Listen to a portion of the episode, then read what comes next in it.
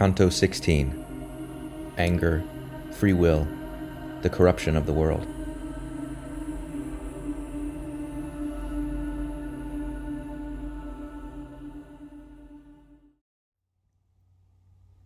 Darkness of hell and of a night deprived of every planet under a poor sky, as much as may be tenebrous with cloud, ne'er made unto my sight so thick a veil as did that smoke which there enveloped us, nor to the feeling of so rough a texture.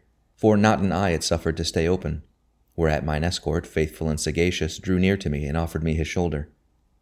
E'en as a blind man goes behind his guide, lest he should wander, or should strike against aught that may harm or peradventure kill him, so went I through the bitter and foul air, listening unto my leader, who said only, Look that from me thou not be separated. Voices I heard, and every one appeared to supplicate for peace and misericord the Lamb of God who takes away our sins. Still Agnus Dei their exordium was. One word there was in all, and meter one, so that all harmony appeared among them. Master, I said, are spirits those I hear? And he to me, Thou apprehendest truly, and they the knot of anger go unloosing. Now who art thou that cleavest through our smoke and art discoursing of us even as though thou didst by calends still divide the time? After this manner by a voice was spoken, whereon my master said, Do thou reply, and ask if on this side the way go upward. And I, O creature that dost cleanse thyself to return beautiful to him who made thee, thou shalt hear marvels if thou follow me. Thee will I follow far as is allowed me, he answered, and if smoke prevent our seeing, hearing shall keep us joined instead thereof. Thereon began I, With that swathing band which death unwindeth am I going upward, and hither came I through the infernal anguish. And if God in his grace has me enfolded, so that he wills that I behold his court by method wholly out of modern usage, conceal not from me who ere death thou wast, but tell it me, and tell me if I go right for the pass, and be thy words our escort. Lombard was I, and I was Marco called. The world I knew, and loved that excellence at which each one now unbent his bow. For mounting upward thou art going right. Thus he made answer, and subjoined, I pray thee to pray for me when thou shalt be above. And I to him, My faith I pledge to thee, to do what thou dost ask me, but am bursting inly with doubt unless I rid me of it. First it was simple, and is now made double by thy opinion, which makes certain to me here and elsewhere that which I couple with it.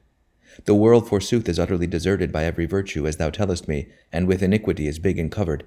But I beseech thee, point me out the cause, that I may see it, and to others show it. For one in the heavens, and here below one puts it. A sigh profound, that grief forced into eye, he first sent forth, and then began he, Brother, the world is blind, and sooth thou comest from it. Ye who are living every cause refer still upward to the heavens, as if all things they of necessity moved with themselves. If this were so, in you would be destroyed free will, nor any justice would there be in having joy for good, or grief for evil.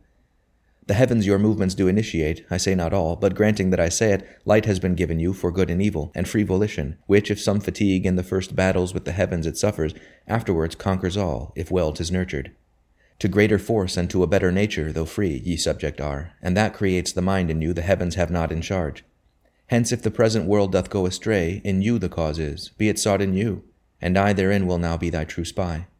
Forth from the hand of him who fondles it before it is like to a little girl weeping and laughing in her childish sport, issues the simple soul, that nothing knows, save that proceeding from a joyous maker, gladly it turns to that which gives it pleasure. Of trivial good at first it tastes the savour, is cheated by it, and runs after it, if guide or rein turn not aside its love. Hence it behooved laws for a reign to place, behooved a king to have, who at the least of the true city should discern the tower. The laws exist, but who sets hand to them? No one, because the shepherd who proceeds can ruminate, but cleaveth not the hoof. Wherefore the people that perceives its guide strike only at the good for which it hankers, feeds upon that, and farther seeketh not. Clearly canst thou perceive that evil guidance the cause is that has made the world depraved, and not that nature is corrupt in you. Rome, that reformed the world, accustomed was two suns to have, which one road and the other, of God and of the world, made manifest. One has the other quenched, and to the crozier the sword is joined, and ill beseemeth it that by main force one with the other go, because, being joined, one feareth not the other. If thou believe not, think upon the grain, for by its seed each herb is recognized. In the land paved by Po and Adige, valor and courtesy used to be found, before that Frederick had his controversy. Now in security can pass that way whoever will abstain, through sense of shame, from speaking with the good or drawing near them. True, three old men are left, in whom upbraids the ancient age the new, Currado da Palazzo and good Gherardo, and Guido da Castel, who better named is, in fashion of the French, the simple Lombard. Say thou henceforward that the Church of Rome, confounding in itself two governments, falls in the mire and soils itself in burden. O Marco mine, I said, Thou reasonest well, and now discern I why the sons of Levi have been excluded from the heritage. But what Gherardo is it, who, as sample of a lost race, thou sayest has remained in reprobation of the barbarous age? Either thy speech deceives me, or it tempts me, he answered me. For speaking Tuscan to me, it seems of good Gherardo not thou knowest. By other surnames do I know him not, unless I take it from his daughter Gaia. May God be with you, for I come no farther. Behold the dawn, that through the smoke rays out, already whitening, and I must depart, yonder the angel is, ere he appear. Thus did he speak, and would no farther hear me.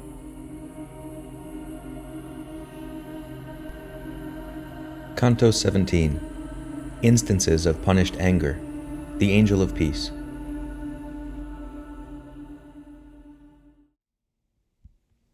Remember, reader, if e'er in the Alps a mist o'ertook thee, through which thou couldst see not otherwise than through its membrane mole, how, when the vapours humid and condensed began to dissipate themselves, the sphere of the sun feebly enters in among them, and thy imagination will be swift in coming to perceive how I resaw the sun at first that was already setting.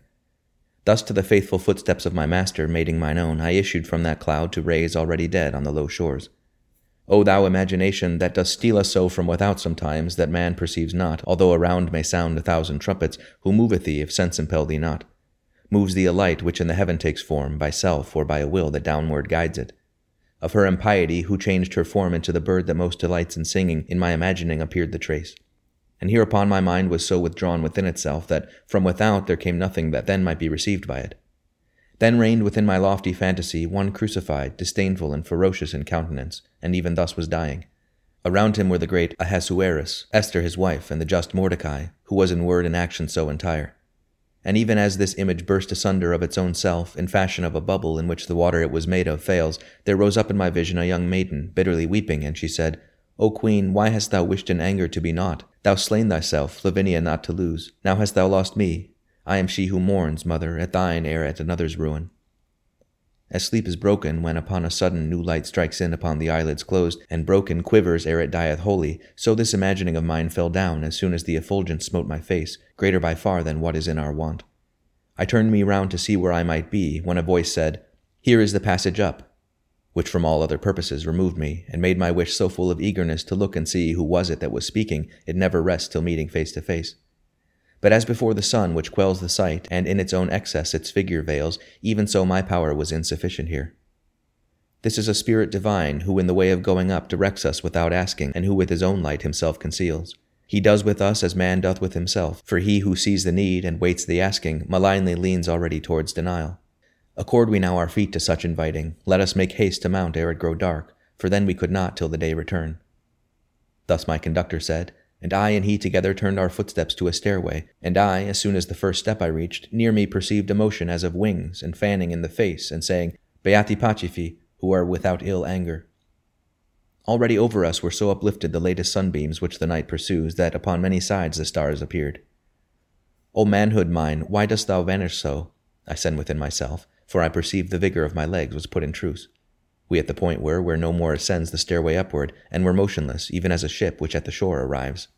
And I gave heed a little if I might hear aught whatsoever in the circle new. Then to my master turned me round and said, Say, my sweet father, what delinquency is purged here in the circle where we are? Although our feet may pause, pause not thy speech. And he to me, The love of good, remiss in what it should have done, is here restored. Here plied again the ill-belated oar, but still more openly to understand, turn unto me thy mind, and thou shalt gather some profitable fruit from our delay. Neither creator nor a creature ever, son, he began, was destitute of love, natural or spiritual, and thou knowest it. The natural was ever without error, but ere the other may by evil object, or by too much, or by too little vigor. While in the first it well directed is, and in the second moderates itself, it cannot be the cause of sinful pleasure. But when to ill it turns, and, with more care or lesser than it ought, runs after good, gainst the Creator works his own creation. Hence thou mayst comprehend that love must be the seed within yourselves of every virtue, and every act that merits punishment. Now, inasmuch as never from the welfare of its own subject can love turn its sight, from their own hatred all things are secure. And since we cannot think of any being standing alone, nor from the first divided, of hating him is all desire cut off, Hence, if, discriminating, I judge well, the evil that one loves is of one's neighbor, and this is born in three modes in your clay. There are who, by abasement of their neighbor, hope to excel, and therefore only long that from his greatness he may be cast down. There are who power, grace, honor, and renown fear they may lose because another rises, thence are so sad that the reverse they love. And there are those whom injury seems to chafe, so that it makes them greedy for revenge, and such must needs shape out another's harm. This threefold love is wept for down below. Now of the other will I have thee here, that runneth after good with measure faulty. Each one confusedly a good conceives, wherein the mind may rest, and longeth for it. Therefore to overtake it each one strives. If languid love to look on this attract you, or in attaining unto it, this cornice, after just penitence, torments you for it. There is other good that does not make man happy. Tis not felicity, tis not the good essence of every good the fruit and root. The love that yields itself too much to this, above us, is lamented in three circles. But how tripartite it may be described, I say not, that thou seek it for thyself. Canto 18 The Fourth Ring Sloth, Love and Free Will, Instances of Punished Sloth. An end had put unto his reasoning the lofty teacher, and attent was looking into my face, if I appeared content. And I, whom a new thirst still goaded on, without was mute, and said within, Perchance the too much questioning I make annoys him. But that true father who had comprehended the timid wish that opened not itself, by speaking gave me hardihood to speak. Whence I, My sight is, master, vivified so in thy light, that clearly I discern whate'er thy speech importeth or describes, Therefore I thee entreat, sweet father dear, to teach me love to which thou dost refer every good action and its contrary. Direct, he said, towards me the keen eyes of intellect, and clear will be to thee the error of the blind, who would be leaders. The soul which is created apt to love is mobile unto everything that pleases, soon as by pleasure she is waked to action. Your apprehension from some real thing as image draws, and in yourself displays it so that it makes the soul turn unto it. And if, when turned, towards it she incline, love is that inclination, it is nature which is by pleasure bound in you anew. Then even as the fire doth upward move by its own form, which to ascend is born, where longest in its matter it endures, so comes the captive soul into desire, which is a motion spiritual, and ne'er rests until she doth enjoy the thing beloved. Now may apparent be to thee how hidden the truth is from those people who aver all love is in itself a laudable thing, because its matter may perchance appear aye to be good, but yet not each impression is good, albeit good may be the wax. Thy words and my sequacious intellect, I answered him, have love revealed to me, but that has made me more impregned with doubt. For if love from without be offered us, and with another foot the soul go not, if right or wrong she go, tis not her merit. And he to me, What reason seeth here, myself can tell thee. Beyond that, await for Beatrice, since tis a work of faith. Every substantial form that segregate from matter is, and with it is united, specific power has in itself collected, which without act is not perceptible, nor shows itself except by its effect, as life does in a plant by the green leaves. But still, whence cometh the intelligence of the first notions, man is ignorant, and the affection for the first allurements, which are in you as instinct in the bee to make its honey.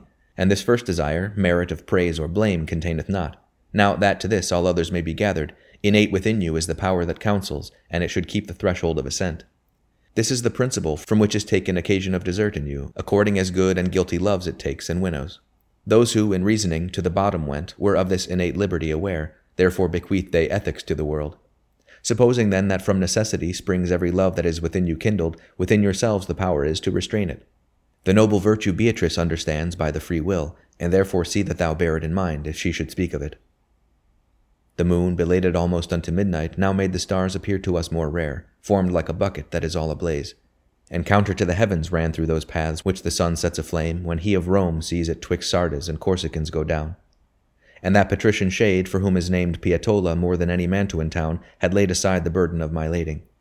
Whence I, who reason manifest and plain in answer to my questions had received, stood like a Mai in drowsy reverie. But taken from me was this drowsiness suddenly by a people that behind our backs already had come round to us.